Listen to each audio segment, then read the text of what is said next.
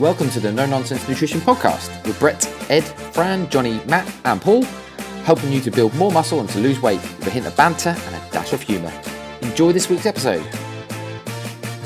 How ready are you? I'm readier than somebody who's really ready. I was hoping you're going to come up with something a bit funnier. I was, put me on the spot. I'm not funny on the spot. I have to go and steal somebody else's jokes and then just re-say them and hope uh, people haven't heard the previous person say them. Whose jokes would you steal, though? Um, uh, da, da, da, da. Oh, in one of the posts last week, I pinched a Russell Howard joke from uh, Russell Howard's Good News. Oh, okay. Um, I'm, I'm like the king of one-liners at work. Everyone gets really annoyed with me, um, just because I, I like to say lots of really shit dad jokes. I don't know if you heard that, but someone's saying "din din." Yes, I'm eating while I'm recording. Din din. Have you done a poo? Because you're holding your bum. No. it's a great podcast recording, changing a nappy. Yeah, sorry, I'm not going to be doing that. night, night, darling. Mummy, change your bum now. Night, night. bum, bum, yeah. um, sorry about that. Yeah, I get. Um, I wouldn't be the same. Problem is when we record this time of night on a Sunday, it's always someone's bedtime, so she always ends up coming and saying night, night.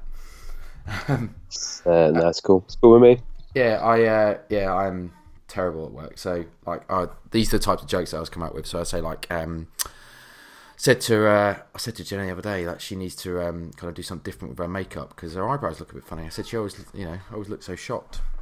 I was like, that's just such a shit joke. I said, yeah, I know. Sorry, I can't concentrate. She's gone on. Um, or be like, uh, I said to my wife, I need to call the doctor today. Which doctor? He said, nah, the regular kind. No, which doctor? Which doctor? Terrible. Okay. Terrible. Um, Terrible. There was one. There was one actually I read earlier the other day. Actually, oh, you go. This is it. So my wife says I have two faults. One is I don't listen, um, and something else. Yeah, I've, I've heard that before. Yeah. I'm, I mean, I'm really upset because someone stole my limbo stick. I mean, how low can you go? Jesus, Jesus, this, this is uh, this is what we've come to. Just reading one-liners off the internet. Yeah, I know, I know. There's a Twitter account. This is the only reason I'm on Twitter. Called uh, I think it's not dad jokes. Something like dad says jokes, um, Right. and they're just all full of jokes like that. So I try and just learn a few every morning, so I can come in and read them off when I'm at work. So, You memorise them just for the right opportunity and the right moment. pr- pretty much. That's good though. Uh, like I waited and I stayed up all night and tried to figure out where the sun was. Then it dawned on me. Wow, wow, wow. No, not And on that, and on that, like, let's Right, let's uh, just end. Let's just end the whole No, podcast I'm, there. I'm, I'm going to do one more. I'm just going to do one more. Um, I need to find it because I'm going to butcher otherwise. Uh, where is it? Where is it? Where is it? Where is it? Where is it? That was really good as well. Well, I thought it was good anyway. Um, oh, this, this this is terrible. So, but really good. Right. So, to the man in the wheelchair stole my camo jacket, you can hide, but you can't run. Wow, No, too much. No. that was terrible. Really terrible. Okay. Well, on that note, let's uh, move on. What what have you been up to? Um, well, I've just had a Sunday dinner. Um, spent the day doing some programming and uh, catching up on the weekend's rugby. Uh, yeah, because playing hockey yesterday and uh, the, my drive took me the whole of the England game, which was so annoying. So like I left the the hockey venue where we were just as kickoff started, and I got back just as the final whistle went. Uh, so that was that was rather frustrating. Um, so I've been catching up on all the rugby uh, today, um, and uh, yeah, Good job been getting, rugby in a shit. No one cares about egg chasers, but says you being a Liverpool fan. Uh, top, of, top of the league, my friend, top of the league. I don't expect to be at the end of the season. Let's be honest. But still, Um, um, but yeah, no, that's uh, it's about me today. Um, it was only a few days ago, I suppose, when we last recorded when I was with Fran. Um, so I'm still a bit bunged up and a bit ill, but uh, we're getting over it. So well, I wasn't on it, so although clearly, Well- I, clearly I listened, but yeah, yeah, yeah. Well, my bin at the moment looks like a, uh, a teenager's bin, just full of tissues. I had a friend. Sorry, not I had a friend. I've got a friend who used to do it in a sock. really? Yeah, well, like That's so American Pie. no, no, and he used to keep them in his bottom drawer. And um, when his parents had gone on holiday, he'd then send spend that time to then wash them. Really? True story. That's so funny. I know. There was a, a lad who I went to university with, and he said, "Oh, I was at my, my mate's house. He went to the loo, and his mum came in with some washing, and she opened up one of his drawers to put the washing away, and this drawer was just full of used tissues. Uh, why, why wouldn't you? Why wouldn't you throw them away? Like, why would you save them in a drawer? Like, Yeah, some sort strange. of yeah, very it's odd. Um, strange. As is So- doing it in socks, if I'm honest. Well, yeah, yeah. So, if uh, if the listeners have any uh, unusual uh, ways they go about uh, discarding um, bodily fluids, uh, fluids, then uh, get in touch. I'm not sure I really want to know, if I'm honest. Especially if you're eating as well. well, yeah, some sort of chicken pad thai. Pad thai chicken with rice noodles and vegetables. It was uh, £2. Not that everyone needs to know this, but it was £2 reduced from £4 in Tesco's. It's a Cymix one. So Tesco's are now selling Cymix. Can you see that? Eat Fit. It's called Eat Fit. They're like little microwave meals. They're much Um, like those Fit Kitchen ones, or what's the other Yeah. brand? The City Kitchen or something as well. Much like those. Quite a few out there now, aren't they? Every supermarket seems to be tied in with one or two different companies, aren't Yeah. they? Well, then they do their own versions, and yeah, to be honest, it was 344 calories, 35.6 grams of protein. Although I kind of would slightly question that, given the amount of Yeah. chi- like meat or chicken I could see in it. I think where does it get 36 grams of protein from? I mean, yes, there's some um, soybeans or edamame beans in there or something as well, but still, no, I thought, Yeah. oh, well, that's not bad for 344 calories.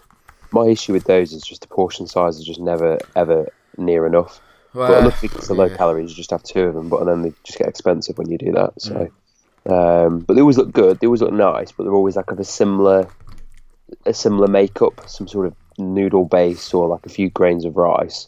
Or lots, Um, lots of like bean sprouts and Yeah. veggie sort of stuff, don't they? Yeah, which is great. Like you know, higher volume food and all that. But yeah, I, I need filling as well. That's that's my issue. Um, yeah. So I, I am lucky enough. Appetite's not really a problem at the moment. So, Yeah. Well, just because obviously I've now been gaining for well since the last photo shoot, other than three weeks at maintenance. So um, haven't even had one mini cut of diet since. So my weight's Nice. obviously I'm now. I mean, I'll be honest. I'm easily 20, 24 pounds. I think over over that weight. So so what's um, that put you in in uh, English money? uh, well, let me work out.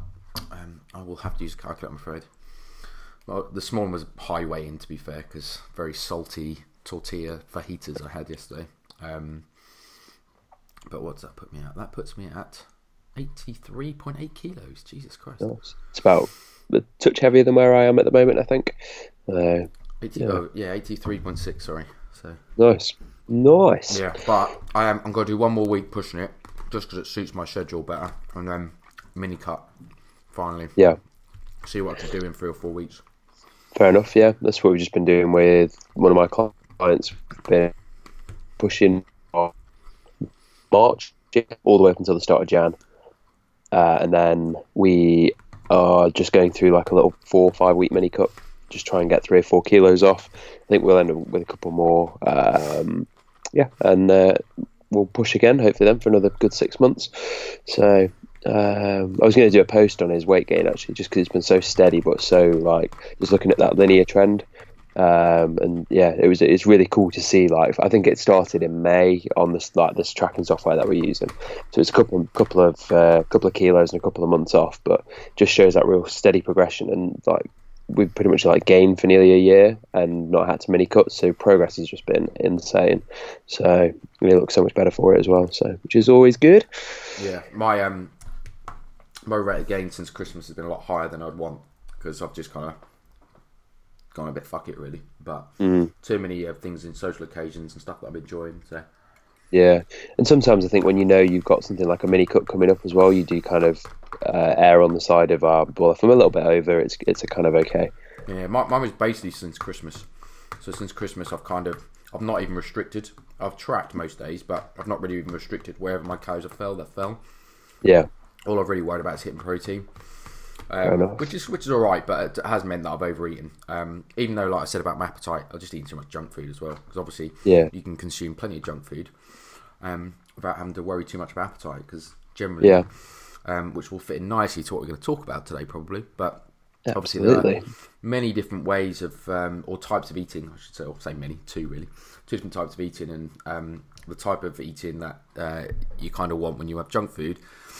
That doesn't really kind of align with how much food's in your stomach or how hungry you really are. Yeah, yeah. So, so what are you doing then after that? So you're going to do a few weeks cutting, and then then what's the plan for you? Um, probably a little priming of just kind of holding that for a little bit, and then straight back to gaining for as long as I can. Yeah, If I, if I can get another few months, six months maybe, I might be pushing it. Really depends how much I can do in this mini cut. But if I can get another gain, in, sorry, I'll finish eating now. Sorry if everyone heard me like like a lion, or for the, the last ten minutes just scoffing down and stuff. Excuse me. Um, but yeah, I'll just see what I can do really in that in that mini cut, and then if that can allows me to kind of get another few months gaining, brilliant. And I'll just probably rinse and repeat unless something other else comes up that changes my plan. yeah, yeah. So you're not bothered about any holidays coming up this year? Um, nah, probably not. I'll have. We'll. We'll. We'll. Yeah, um, here you go. Live announcement because this kind of ties in. If everyone doesn't know, I am due to have a second child. Live announcement. I don't think that's been spoken about before. Not Um, here. Not on the podcast, no. So, which um, ironically is the day after Summer's birthday. So, is the due date. So, yeah, um, that would be funny if they're on the same day. Especially if people that know me personally will um, maybe or maybe I don't even know if you know this or not, mate. Actually, but my sister's kids were born on the same day, one year apart. Really, that's Yeah. mental. Which is Yeah. mental. The one year apart bit's the more mental bit. I know it's obviously on the same day is quite mental, but one whole year apart, it's like Jesus Christ. Too much, really. But anyway. Got, got got busy quick, didn't they? Yeah. So this this just goes to show that you only have sex one day a year, and um, Uh, yeah. pretty much. Yeah, that's what I said. So whose birthday is it? Nine months before. Well, uh, no, it's not actually. So, well, actually, no, it's a bit, bit eight months before it's Jenna's birthday. So maybe we just, I'm just warming her up for her birthday. Jesus Christ. So, um, anyway, so the whole point of that story was um, before we have a second one, no doubt Jen will want a holiday at some point. Oh, lovely. Um, Sorry. it's all right. I've been coughing. And well, yeah, we're, so I'm not worried about it though. I'm not going to be like, oh, I'm going to want to be shredded or lean on holiday because, you know, I didn't even diet for the last time we had in September, whenever it was. So um, I only had three. The la- that's the only time I haven't been gaining was the three weeks after that, where I was kind of at my estimated maintenance for three weeks after, just to see how my weight leveled out. And to be honest, I actually almost got down. I, I think I got back and I was in the late 170s. And I, before I went away, I was probably the early 170s.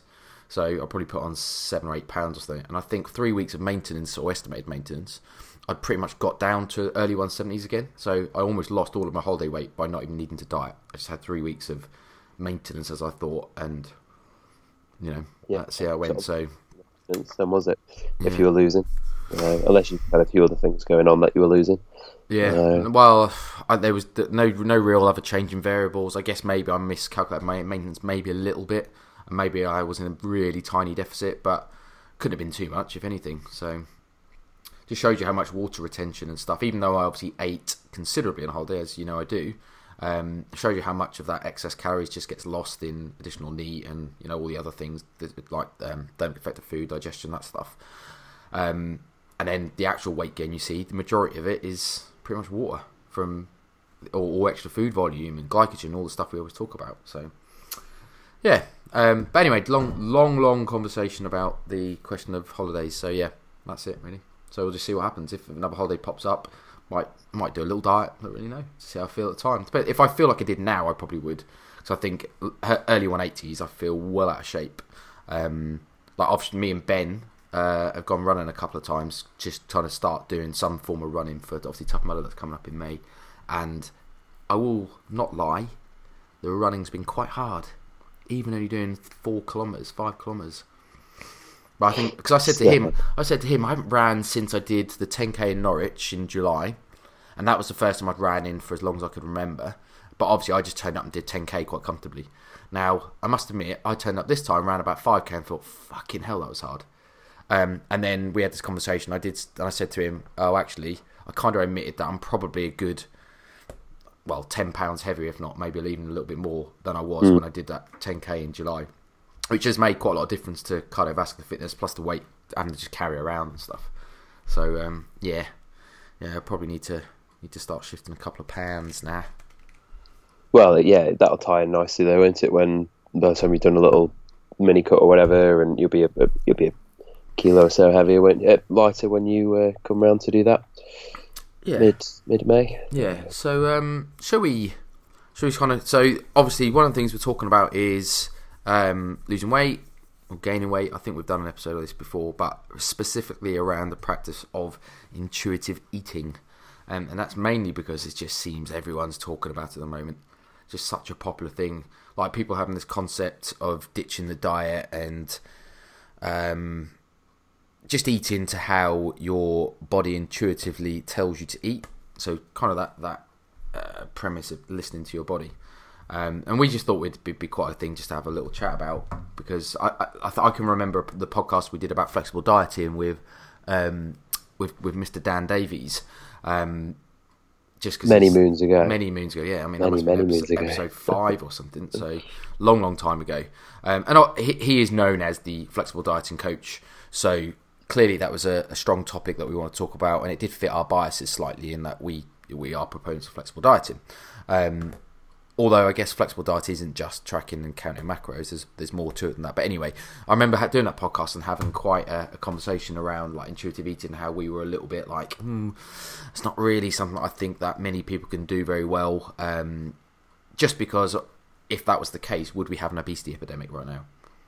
Well, exactly. Yeah. If if you if everybody listened to their body, then everybody would be well just maintaining all the time. They wouldn't be gaining or losing; they'd just be maintaining because um, your body wants that homeostasis point. It doesn't want to gain silly amounts of weight. It doesn't want to um, be anorexic. It, you know, be super slim. Um, it wants to kind of just maintain a, a, happy happy level for him. For some people, that's slightly lighter. Some people, that's slightly heavier.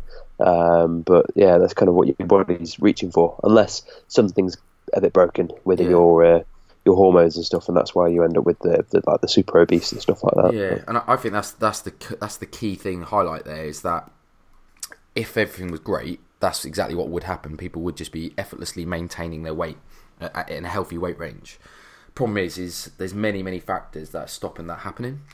Um, we've talked about tons of them before, I suppose, but not so I don't want to go through all. Oh, you know, we talk about food environment and all this type of stuff. There's there's tons of reasons why um, we have an obesity epidemic and why maybe people put on weight.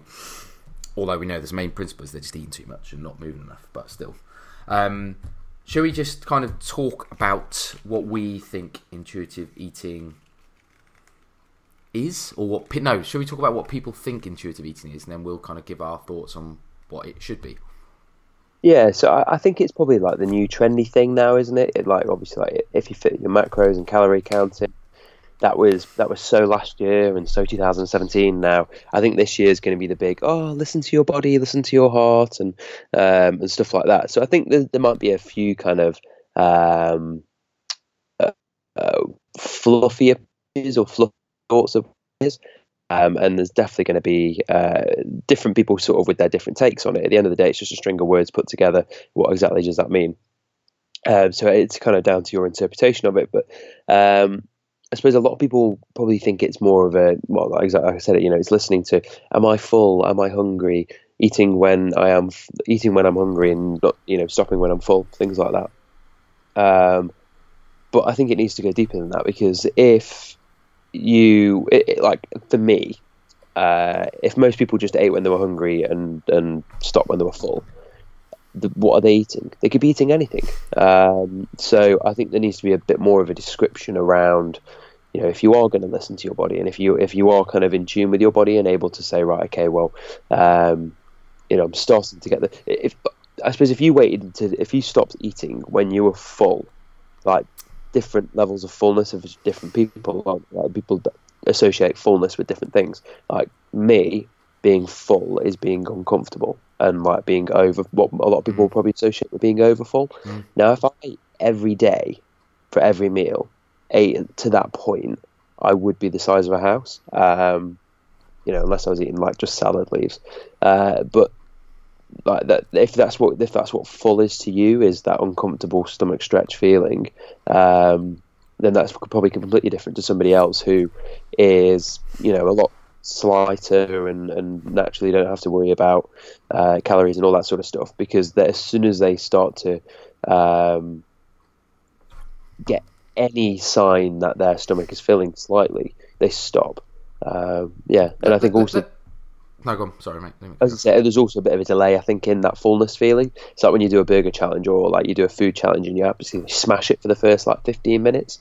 Um, you kind of you have to because there's that delay uh, with with most people uh, of that feeling of fullness, uh, and that again can be different in different people. So I'm kind of just I am building my argument up to of why uh, this isn't a one size fits all approach, um, but we'll get to that at the end. Yeah, I, I just want to explore that bit around uh, feeling of fullness and it being different for people because it absolutely is. And I think maybe half the problem is that we've almost conditioned, or a lot of us that do chase that absolute full feeling. Um, I think some of the issues could be that we've maybe conditioned ourselves and that that's what's normal. It's normal to feel overly full and uncomfortable, and that's what you're chasing all the time. Um, albeit, I imagine there's something to do with genetics and how full you need to kind of feel physically to almost satisfy your appetite. I, I mean, obviously, we we know about the FTO gene, and we know there's certain things and certain people that can seem to eat and eat and eat, and not really ever feel like they're completely full. Always like leptin um, either deficiencies or, or leptin insensitivity is that the right word? I don't think that's the right word. Where obviously or resistant. That's probably what I'm looking for. Leptin resistant. Um, and obviously the same problems. People eat and eat and eat, so they are so uncomfortable, but can't seem to satisfy that that appetite. So I guess that is very individual. But I think if we're just talking about generally healthy people, um, I think it's more of a conditioned problem. I think it's something that we just always, you know, if you do it a few times, you what you chase, and if you don't do it, i.e., that really full feeling, eighty percent full is not satisfying, or you don't feel like you've eaten enough. Yeah, uh, uh, until sometimes you kind of like ride that that kind of like wave of of um, c- uh, contentment, or um, and you kind of you know when you have a meal and it's not quite been big enough, and but then like five minutes later you're like, oh, I just could do with a chocolate bar, or I could just do with having something sweet to, to satisfy me. Um, but you don't get that when you're overly full normally. Uh, so if you go to a restaurant and you've had a massive meal and you're really really full, uh, and they bring the, the sweet menu around. You're like, oh no, sorry, I, I am too full. Whereas if you had like you went to a fine dining restaurant and you know you'd have you'd had something nice and it was hadn't really filled you up that much, you quite often go, oh, we'll have a look, and then you're, you're tempted to something more because you're not, as you say, you're only eighty percent full or, yeah. or whatever. Um, but sometimes though, if you then said, oh, can you bring it back in ten minutes and we'll decide then, and you carried on having a conversation or whatever, quite often then you go past that feeling. Um, it's a bit like when you get given a starter at a restaurant. You have your starter and it's like an hour until the mains come out, and you're like, well, you know what? I don't even want the mains now. I've, I've gone past it because your body's accepted they've had it's had some food. It's accepted that's kind of oh, you know, that's all you're having. Um, so it then allows you to kind of feel full. Yeah, all you've had is a little little starter. Mm. I, um, kind of, I kind of pick out two things from that. I think one, the first point around. So remember the startup example you just gave because I'll probably forget yep. by the time I get around this long-winded story. But um, the the first part, part around um, there's Jenna stabbing a fork through a microwave pasta meal in the background. Mate, you, you are so healthy. We know, we know how to live, yeah. Yeah, oh god! Yeah, we know how to live. Um, we did go out for a massive roast dinner at, at lunch um, at a local garden centre, actually, but it's a really good, really good kitchen, actually. Um, so yeah, we had Snickers cheesecake and Oreo torte for afters. So dessert. So which leaves nicely on. Um, so this this point around obviously like being full and not want something sweet. Now I kind of look at that as as like well actually we know there's two forms of eating as I alluded to at the start. So one would be like hedonic style eating and one is homeostatic. Now homeostatic is what you said Ed around homeostasis and your body wanting to basically maintain its body weight and maintain homeostasis. Um, and that's kind of like what I consider our normal appetite regulation and hunger signals and all the stuff that we um, want to happen. So when we um, when we haven't eaten eaten for long periods of time, you kind of get this um, increase in, in ghrelin hormone, which then stimulates to, to put your hunger to have a, have an appetite, right? Um, to then say, oh, I'll have something to eat. And then when you have something to eat, you, you then stimulate leptin, which is another hunger regulating hormone, which um, then tells you, oh, you're full, satisfied, and you know you don't want to eat anymore, so you stop. And obviously that kind of then, if it's working properly, should maintain your appetite. Now, when we're eating, uh, I suppose like normal whole food, so foods that people would expect, like we we should be eating. Um, and I know it's a bit of a blanket phrase, but let's be honest, like you know, we're not talking junk food here. We're talking kind of natural whole food, single single ingredient, non-processed foods, air quotes, um, and just eating like an adult. You know, that that should keep our hedon sorry homeostatic hunger signals in check for the most part. Um, you know, you maintain normal body weight. Your body gets generally pretty good at telling you when you're hungry and when you're not. The problem is you've got this other side of eating, which stimulates a different part in the brain, which is your hedonic style eating, which is basically the eating for pleasure, not eating to maintain weight. And I think there's some big issues that when we eat these foods that we are now used to in our food environment that eats for pleasure, i.e., junk food, um, it does mess up our homeostatic regulation as well. So we kind of, I, I think, so bring back to the point, I, I think most people won't experience what you've said. They will get some people that naturally regulate hunger better, but I think most people, and I myself included, that I can be so so full, and I still think I could ease. I might still be mindful and just turn down a dessert, but I still know if one was in front of me, I could eat it easily.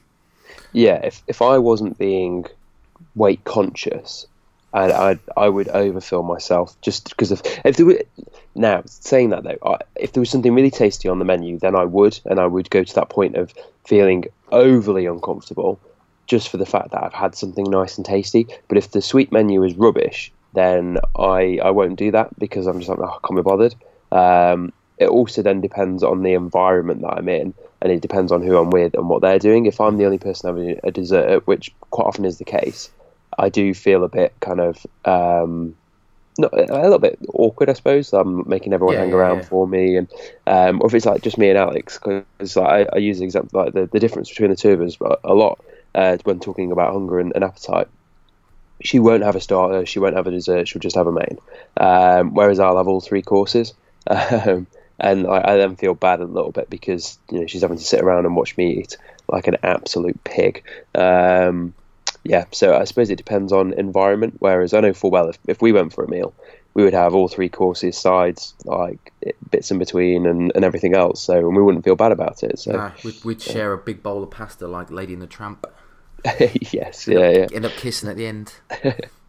That's not just because of the pasta.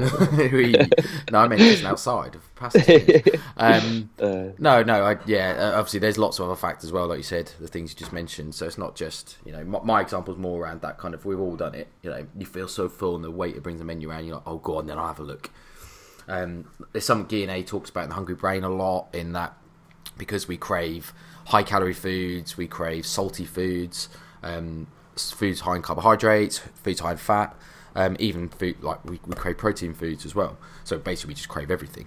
Um, but one of the things he did say is that food variety and something that we've talked about loads and loads and loads on this podcast is again food variety just seems to just override a lot of those appetite regulation stuff, and we can always eat something different.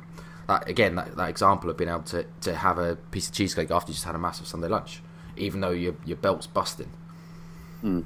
Yeah, and I think food challenges would be so easier, like a challenge Mm-hmm. and it was just millions of like little dishes. I think that's so much easier than just eating like oh, ten pigs worth of salty bacon because 100%. it just gets too much after a while. Yeah, um, like, everyone I spoke to about food challenges or the ones that I've done myself, like I've only ever failed one. I've done about three or four different food challenges. One of my failed, and that was the one I, I, put it down to was a bur- like a massive burger challenge. Um, and you know how much I love burgers, but problem is it was just literally all fat and salt and it was just so monotonous. Monotonous. I just could not eat it.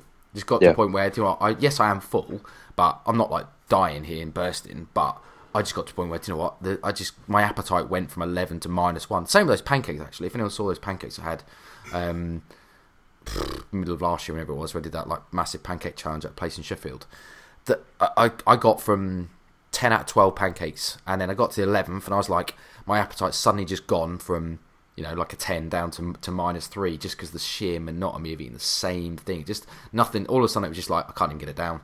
Can't, I, I was literally dipping my pancakes in, in a glass of water, just trying to get it down. I was just trying to swallow, drink it almost. Um, but I think that's like you say, it's because it's just there's no variety. Mm. If it was like yeah. different, loads of different toppings, loads of different stuff, it'd be a lot easier. But yeah, It's like having the same I, the same food. This could help you dieting. Having the same foods Uh-huh. every day. It's just going to be like, pff, and and this is sometimes where I feel like, uh, when did we mention it? Or was this just like a random comment? Oh, it was on the live, wasn't it? Uh, when we Facebook lived in the week in the uh, client group. Um, and I was like, I'm sure I'm repeating myself here, but we didn't talk about this on the last podcast. Um, yeah, and we were just saying about like it, can actually help some people to diet and not having that choice, and that sometimes where flexible dieting with you know all the choice in the world can slightly lead you astray or make you feel a little bit hungrier. So if you are, you know, if you have uh the whole world's of ingredient, the whole world's worth of ingredients to go at, but you, you you do stick to your calories or whatever, that can make you more hungry because then you, you're thinking about the next thing or you're thinking about how nice that was and things like that. Whereas if you just kept things boring and you were just sticking to the same three or four meals throughout the week, um, you you look forward to food a bit less. You're like, oh, got that again, and so you eat it and you're like, yeah, that satisfied me. And there's less sort of excitement with the food, so that might sort of curb the the hedonic uh, style of eating. Yeah, definitely. it's, it, we we've talked about it in short term. It works really well for the reason you just said. Longer term, maybe there's you can question that. That's probably a reasonable cause for like binge eating uh, or binge restrict cycles, and that people restrict really tasty stuff and they just live on boring things, but eventually they break because you can't avoid tasty stuff forever. Because you know you have social occasions where you go out to restaurants, you go something nice, or you know you just crave cookies because you haven't had a cookie for three weeks. Um, and I think in the short term, that, that limited food variety definitely helps dieting, as you say. I think longer term, you kind of have to have a bit more of a strategy, which can include some stuff like that. But and it, it's really fine line, and it's really hard to find that happy medium. I think um, very difficult. Absolutely.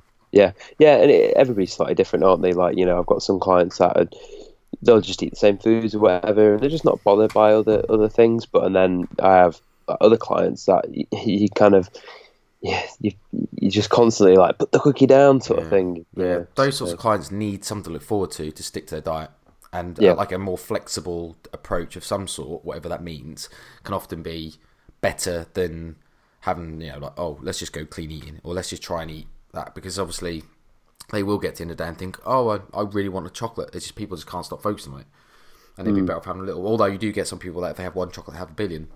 That's Yeah. why it's so highly individualized.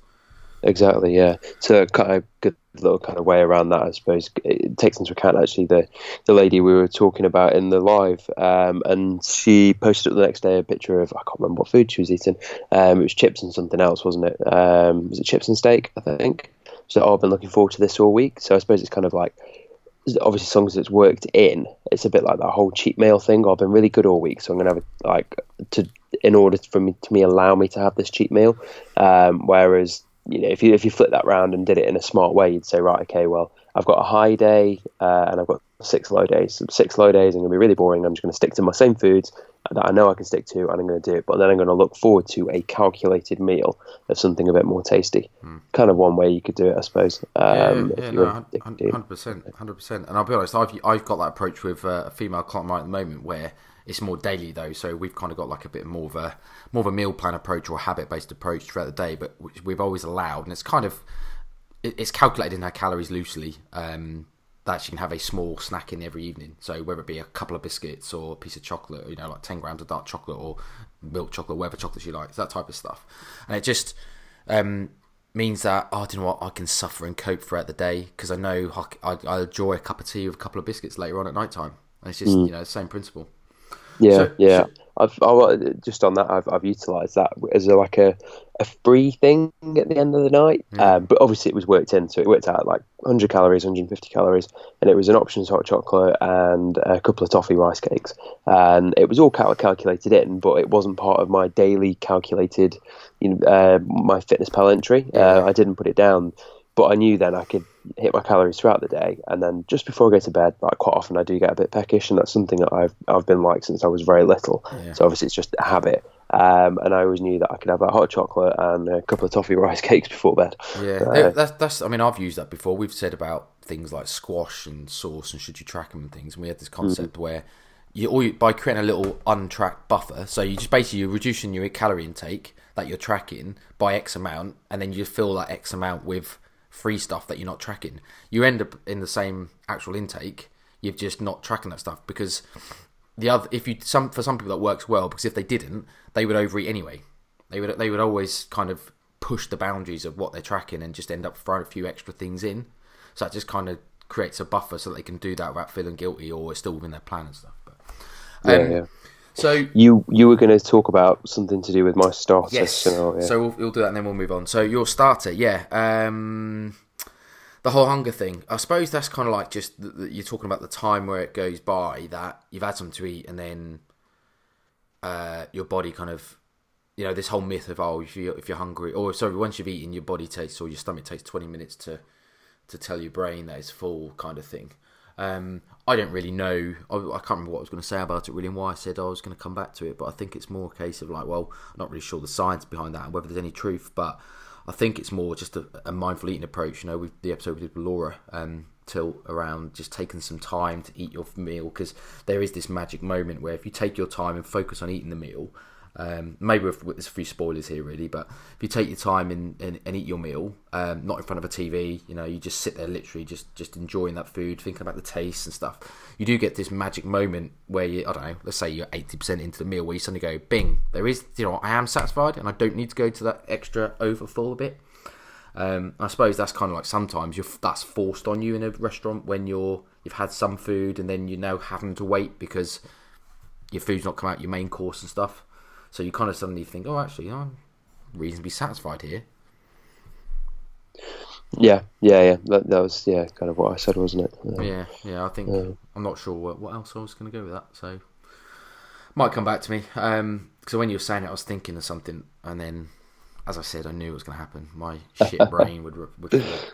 Um, okay, so uh, intuitive eating is supposed to be exactly what it sounds like. Then, so like eating according to the signals your body sends. And we've kind of touched on a few of the reasons why that might not work for everyone.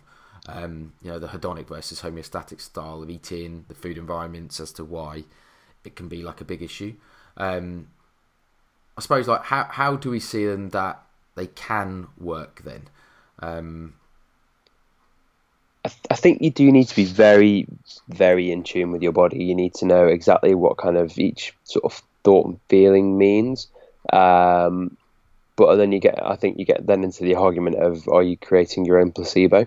Um, because if I think myself hungry, I will be hungry. If I think myself full, you know, I can I can trick myself a little bit into like knowing that I'm full. So when I was dieting, I was like, no, no, no, you've eaten your calories for today.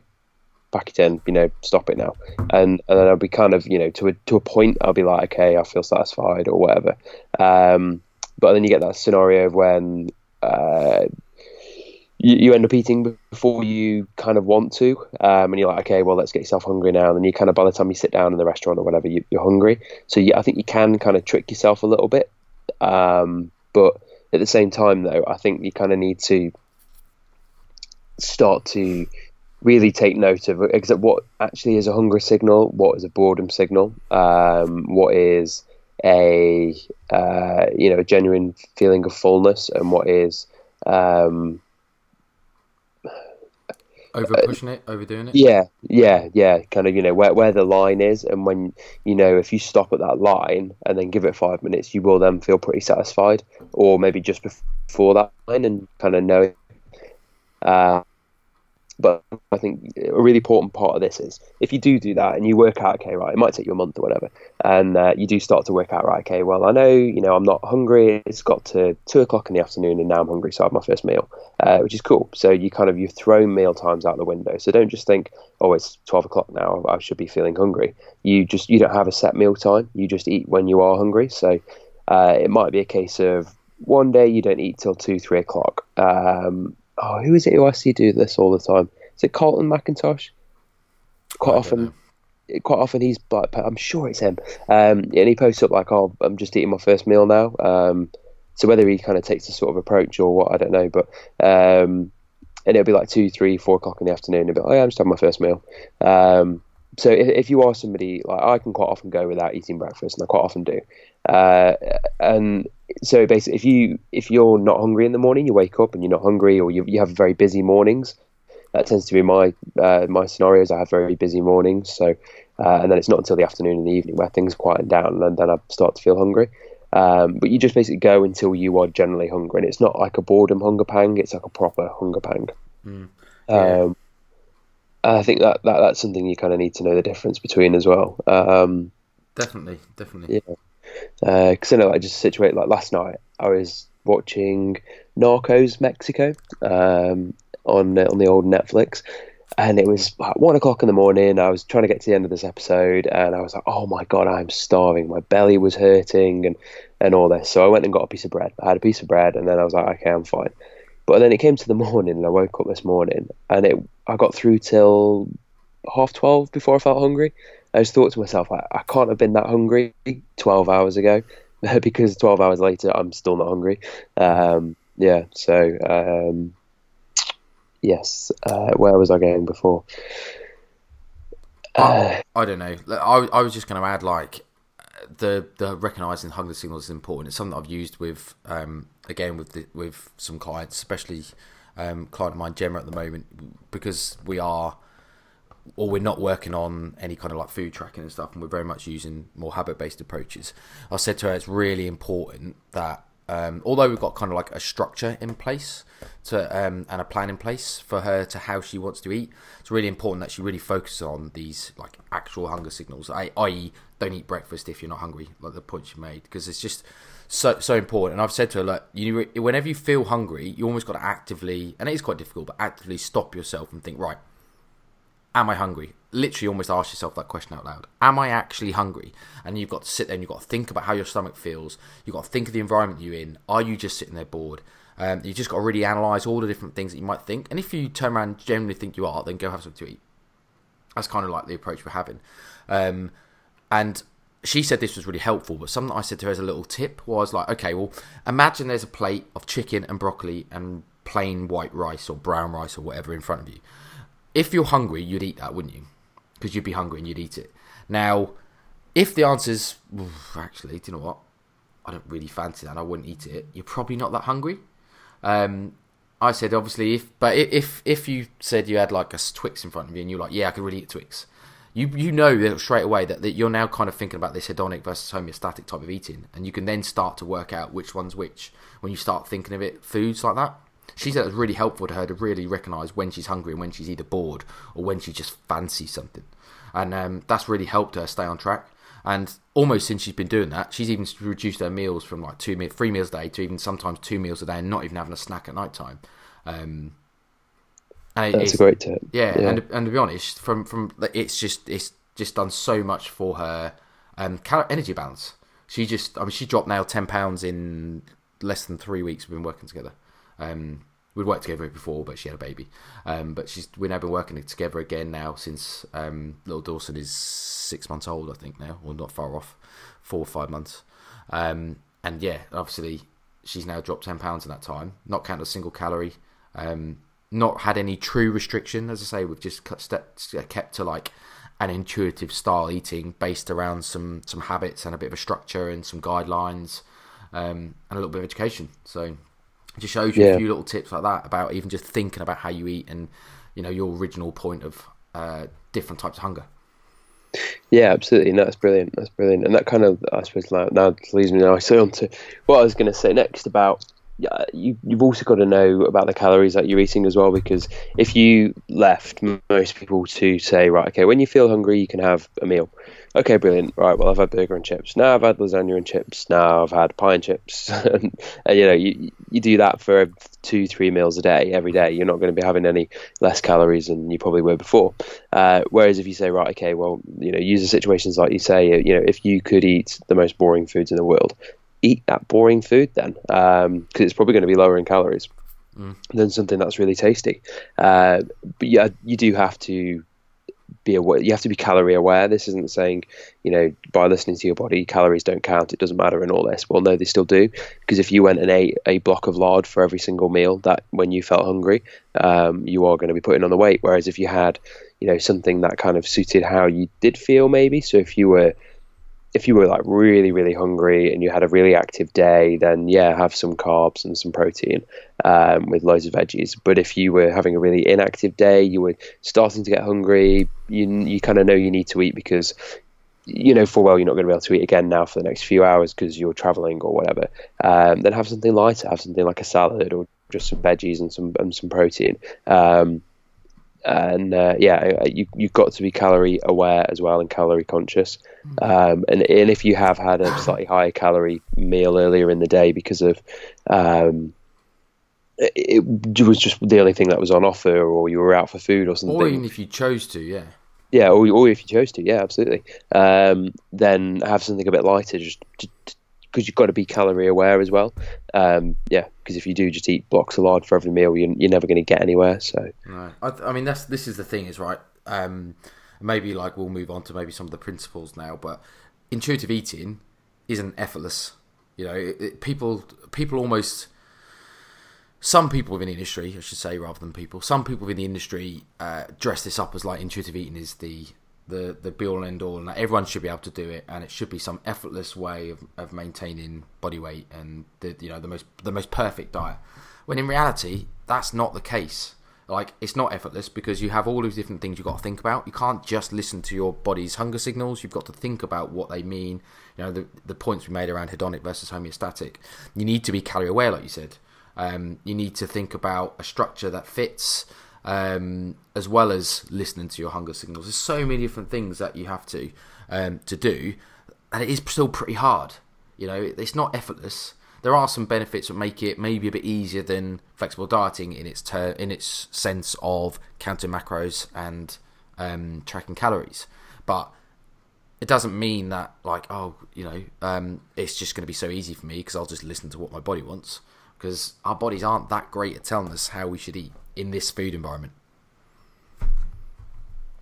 Um, so, Tem, should, should, let's go over some of the principles then. Um, so, obviously, I've, I've I sent this, um, well, basically this list of principle, principles of intuitive eating that I think is quite good and maybe something for people to think about. Maybe we can just kind of cover it or cover a few key points before we wrap up around maybe why or what they mean. I don't know. Just whatever your thoughts are on it. But I mean, one of the first things is like basically rejected diet mentality, which I quite like, and I've I've found it something like that principle of giving yourself permission to eat. Something you might hear quite regularly from people. So give yourself full permission to eat.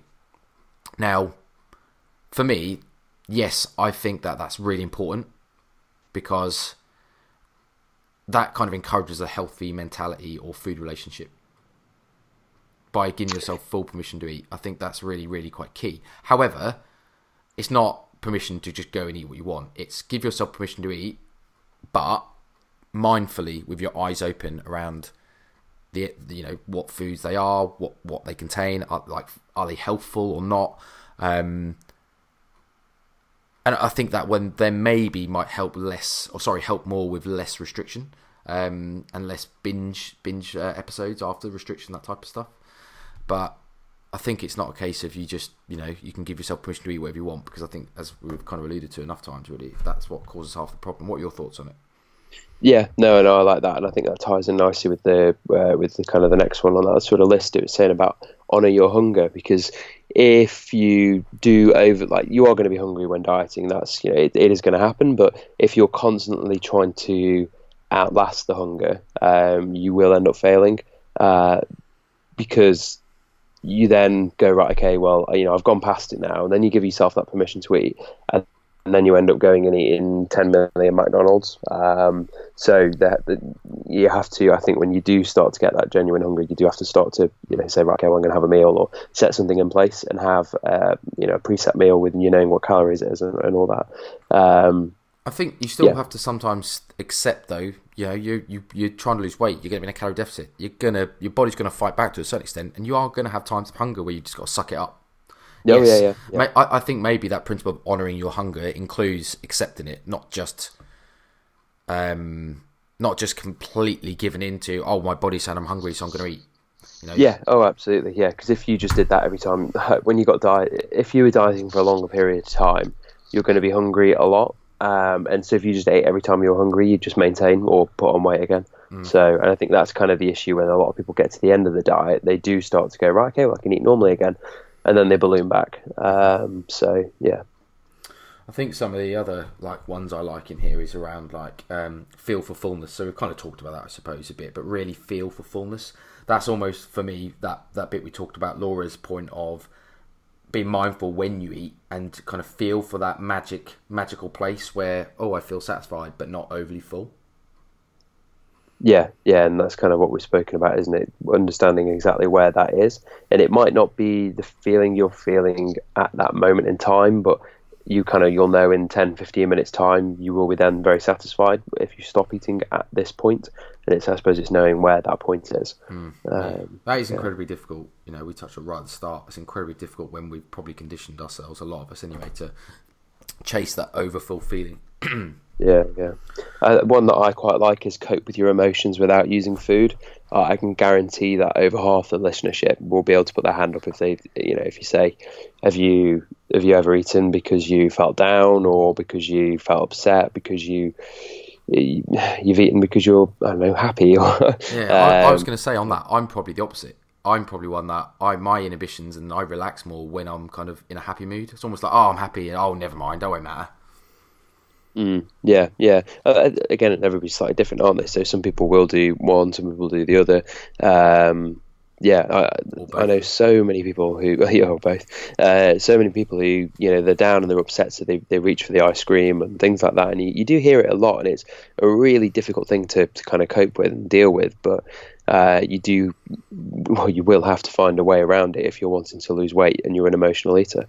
We see it a uh, lot in our challenges and in our semi-private coaching. We've seen a lot in that. We even see it a lot in our group. And a lot of people have posted to say that you know I've had a bad day I came home and I've just ended up eating half the kitchen. Um, I think it's really really common. I think that kind of stress eating or depressive eating or just kind of eating your emotions is so so common yeah, yeah, and combating that it is tough. It is tough, but it's realizing that you do it, and it's maybe having an allowance to kind of wean you off doing it. Hmm. Um, yeah, I don't know. I think the realizing bit's key, but other than that, so such a difficult thing that that kind of relationship with food and emotions is such a hard one to crack, and I think a lot of people probably need professional help outside of a nutritionist or a, or a PT or anyone, and probably more towards the like the psychiatrist aspect or. Um, a psychologist. Yeah, yeah, yeah. We we all have our limits. Yeah, and that like that's that's nothing bad to be said about you know people that reach out for help because it is so so common. Um, but yeah, um, I, I think some of the two things, maybe this is what we'll end on, unless you've got other stuff to add. But I think some of the, the key things about all about intuitive eating is two of the principles here that they've put on about exercising and feeling the difference, but also honour your health with gentle nutrition. And I think actually, kind of just living a healthful lifestyle, i.e., do some exercise, because one, I think a lot of times exercise can be brilliant spiritually and for the mind, but also can sometimes help people with appetite regulation as well. I think there is some mixed evidence in out there about like say cardio as an example and, and how it affects appetite and that it is quite individualized by the sounds of it some people get really hungry some people don't um, i've tend to find when i exercise or when i go for walks and say it does tend to take my mind and blunt my hunger a bit so i think that can really be a useful thing and i think just generally being healthy makes you feel better um, and therefore as i say your appetite regulation is a bit better or whatever it is whether it's kind of more psychological than just physiological i don't know but I think if you're exercising regularly, you tend to have better appetite regulation. Um, and the same, you know, we talked about focus on really healthful foods.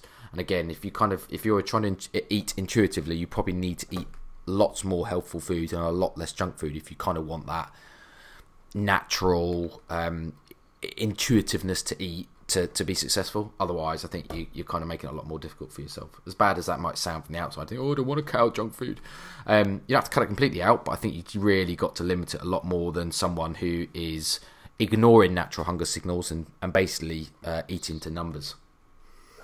Yeah, no, I like that. And just quickly on the exercise one, uh, if you are exercising and you're going to the gym or to a class or something like that, it gets you kind of in like a healthy frame of mind almost, mm. and you you do that, and then say you went and did your shopping after after doing an exercise class or what have you. Uh, you, you, went on to, to go do the shopping. You're going to buy things that are conducive to that. You're not going to go out and buy three cheesecakes and you know everything else. Like you're just to sit and eat. some, some, might. might. Yeah, oh, yeah. oh, I've just done a spinning class. I can eat this whole cheesecake. Yeah, yeah, but they only actually did ten minutes of the spinning class and just taught for the rest well, of it. Well, yeah, they turned the resistance right down. So yeah, yeah, makes it really easy. Freewheeled the whole thing. Yeah, um, yeah so I can no, know if I get if if I'm if I'm on a roll going to the gym stuff like that for the week, Yeah. I eat so much better than if I'm not, and then I start to eat to fuel my gym sessions and fuel my hockey sessions and stuff like that. Whereas like this week just gone, it's been like the ground's been frozen, so hockey's not been on. I've been ill, so I've not been going to the gym. So it's been like, oh, I'll just eat whatever. Um, yeah, and you start eating like shit then. So it's Yeah. soon getting a downward spiral. Yeah, Um, no, no. I, I've used that a couple of times with clients in saying like you, you kind of kind of got to change your mindset and become that healthy individual. You know, like tell yourself you are you're the healthy person. You know, you're the person that turns down biscuit at work, and you're the person that trains three days a week. When you become that person, those things become natural. and You just do them. You know, the the habits that a healthy person does. You know, you do them because you are that person. You're not the person that goes to the pub and drinks beer after work instead, and that can be quite powerful. Is when people get into that mindset. Yeah, yeah. It, th- there's the old like it's it's it's a nice testimonial to see, but it's one that kind of gets banded around a lot, and it's just the people saying, you know, this isn't a diet for me. This is this is the new me, or this is the this is my lifestyle now. It's not a diet. Um, and it's very true, and that's kind of the, the mindset you need to get into if you do want to succeed with, with anything, really. Uh, Yeah. If you want to be the business, you want to be a businessman, you've got to become the businessman. Let's um so let, let's round up with some of the things that you know some of the positive just highlight some of the positives. So obviously like intuitive eating means a little less strenuous work in things like tracking and you know like worrying about um, macros. Albeit you know we discussed I think before or earlier in the day when we when we want to talk about this that having spending some time tracking is really useful for educational purposes to know the calorie contents of food so that when you are making these air quotes intuitive decisions there is actually some education behind it still. Um, because as you say, if not, I would just be eating burgers and chips every day Exactly. because I love burgers. Um, so yeah, I think um, that that can obviously be less labour intensive for some people. Um, you can kind of focus a bit more on health than those numbers as well. So you said about you know you can really concentrate on eating some really healthful food. So foods high in, in, in nutrition, so micronutrition, phytonutrients, um, or even just you know the macros, proteins, and some some good carbs and some bad carbs and some good Yeah. and bad whatever if we dare call them that. I think that's when you can start to bring in some more of your own rules as well. It's like, okay, well, when I am hungry and I do eat a meal, it's going to have at least three different colours of vegetables on, um, or in, should I say. Uh, things like that, just setting in the more habits on top of the other habits that you're creating, because that way you are going to focus on the health. Whereas potentially if you were just eating to calories on MyFitnessPal, you would go, right, okay, well, I could have an extra half handful of pasta instead of having you know a load of vegetables. So uh, you do kind of forget about the health side. I think sometimes when you are tracking. So Yeah, yeah, no, I agree. Um, some other things might be like less stressful around social events because, okay, there might be some stress around food choices because you might be one of these people that panic about, oh my god, there's nothing I can eat at the buffet. But if you are following that overarching principles of giving yourself permission to eat, and you're kind of using that in the context of a whole diet, so not just that meal, then you can give yourself permission to have some food that isn't protect, that like quote unquote optimal, um, and that then might cause less stress. You know, rather than the stress of because even trackers in those events, okay, people that track their food generally have more flexibility, so therefore can generally find it less stressful in certain scenarios, like say you know a buffet or a party or a social occasion or whatever, because they can pick foods and make it fit their macros. But sometimes that can be stressy. Oh, what are the best foods to choose? And oh, there are no no really good macro friendly foods. You know, it's all sausage rolls and pizza, um, that type of scenario. So I think if you're giving yourself your permission to enjoy those foods, actually that can be really really quite beneficial to like overall well being and um, longer term. Ed, have you frozen? uh, I did do. You've come back now. I got the rest of it. I think of what you said, but yeah. Um, and I was going to make a point on that. Oh, so what you're saying about being uh, less stressful, it could also work for very busy people as well. So if you're somebody who is running around a lot, you don't really have. Uh, this is the thing my dad always says. Like he'll always go on saying, "Oh yeah, I want to lose weight." I'm not doing any of that tracking stuff though, um, and it's people kind of don't want to do it because they see it as I don't know rude doing it at the dinner table or whatever, and, and um, or I don't have time to do that, or I can't. Somebody eats, somebody makes food for you, or you're making big meals for everybody, so you can't do your individual tracking. Uh, those sorts of situations and people, uh, it could be a great, uh, great tool for them. Yeah, I think one of the biggest things is it just feels like it's something extremely sustainable, like for the rest of your life. If you kind of eat the majority of the time in that type of pattern and the the, the, the positive way intuitive eating can be, that can be extremely sustainable for the rest of your life and just set you up Yeah, yeah. Even if you do like track or whatever methods you use for the actual dieting part, then to then go on and, and maintain using this method um, could be brilliant. And it's just it is just making little lifestyle changes. Um, so somebody we mentioned before, somebody like um, Mel Fudge, who's you know lost a great deal of weight and and um, has come out the other side, and to, to help her maintain it now, instead of just tracking, because she's done that for the last eighteen months or whatever, um, she could use this sort of style of um, this style of uh, assessing hunger and, and, and, that sort of thing. So something that could work very very well. Um, but if you do find yourself slipping uh, wayward and you the weight starts creeping on again slowly, then you know you can always revert back to doing another method, getting back down to your point, and then kind of you know working again from there. Yeah, uh, I mean just just on that then. So some of the cons might be that they are it obviously is less precise you know, if you've got specific goals in mind. So, you know, I'm talking about maybe the example of uh, obviously the photo shoot that we're now about to run. Um, people aren't going to be using an intuitive eating style for something like that because you know they've got a very precise time goal where they want to look their best.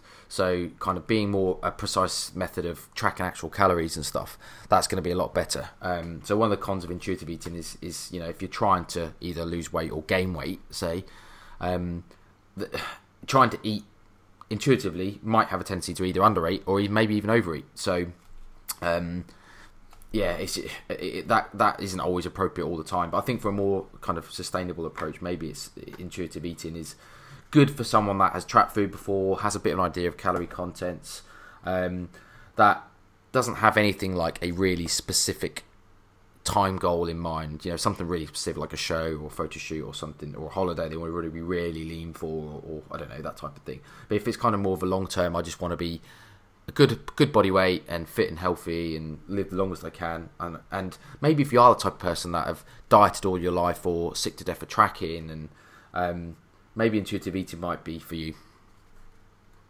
Yep, yep. Um, I was going to say something around what you were just saying then. Uh, oh yeah, if you're trying to go to an extreme, uh, it's not going to work either because to go to an extreme, you have to push it in a way that goes past your comfort zone. So if you're trying to, you know, gain a lot of weight and you find it really hard to gain weight, this is not going to be for you.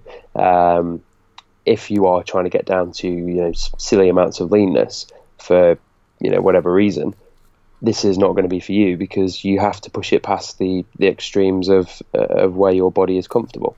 Um, otherwise, you would be walking around peeled or overweight. So yeah, your body fights back hard when you get into those extreme places. So you know it's almost impossible to eat intuitively if you want to get on stage. And you know, for most people, for for ninety nine point nine percent of people, it's impossible. You have to kind of start really pushing against your hunger signals, which is the opposite of what intuitive eating is supposed to be. Cool. Um, yeah, I, would probably just end it on like you know, may I, I, I will openly say I have a more positive opinion or outlook on intuitive eating now than I probably did even you know when we did that podcast with Dan say so a year and a half ago however long ago that was. I, I it's something that I'm way more open to using now with people and even kind of I if you'd asked me a year ago would I ever stop tracking food? Like I'd probably say yeah you know inevitably at some point I'm going to but I'd struggle to think when I really would because I kind of think I've always believed myself that oh it stops me overeating by by knowing you know like tracking my food a certain extent. But I actually think there's probably a time where you know I will or I, there'll be a time when I transition completely into just intuitive eating and you know not tracking any food. Just at the minute, it's just I've kind of got a bit more precise goals, I suppose, where I feel like I need um, need to be a bit more precise with tracking. I suppose like maybe that's something I should consider my next gaining phase. Maybe just go, do you know what? Maybe my next gaining phase, I'll just free freewheel it and see what happens.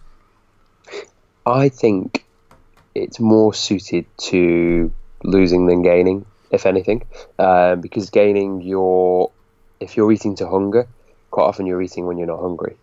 When gaining, when you're trying to push up the weight, hmm. unless you don't have an issue with it, or unless you just use really high calorie foods. But um, I think it's better. It's more. It's easier to go right. Okay, I know what really healthy foods are, and I know that I can't eat much, so I'm not going to eat much today, and I'm just going to eat this low calorie food. Um, whereas if you're like, oh God, I've got to eat again, like sometimes you kind of forget when you've got no appetite um, and things like that. So yeah, I, I, I, think I eat more junk food than I should, which doesn't stop me overeating. Yeah, yeah, yeah. If, So if, I, you- if I took the mindset of, you know what, actually, if I'm going to do this, I need to really reduce the amount of junk food I'm eating and focus more on kind of whole foods, I think I'd probably have more of a, or I'd potentially have more of an issue of under eating. I think the amount of junk food I eat, I don't have any problem under eating. well, then you're not intuitively eating, then are you? I'm intuitively eating all the Reese's. So yeah, so there we go. There we, Yeah. we found we found the flaw. yeah. Um, cool. I enjoyed this. Enjoyed it. As I say, like I've I, I've really enjoyed talking about the, the the bits of intuitive eating. I don't think a lot of fitness professionals cover.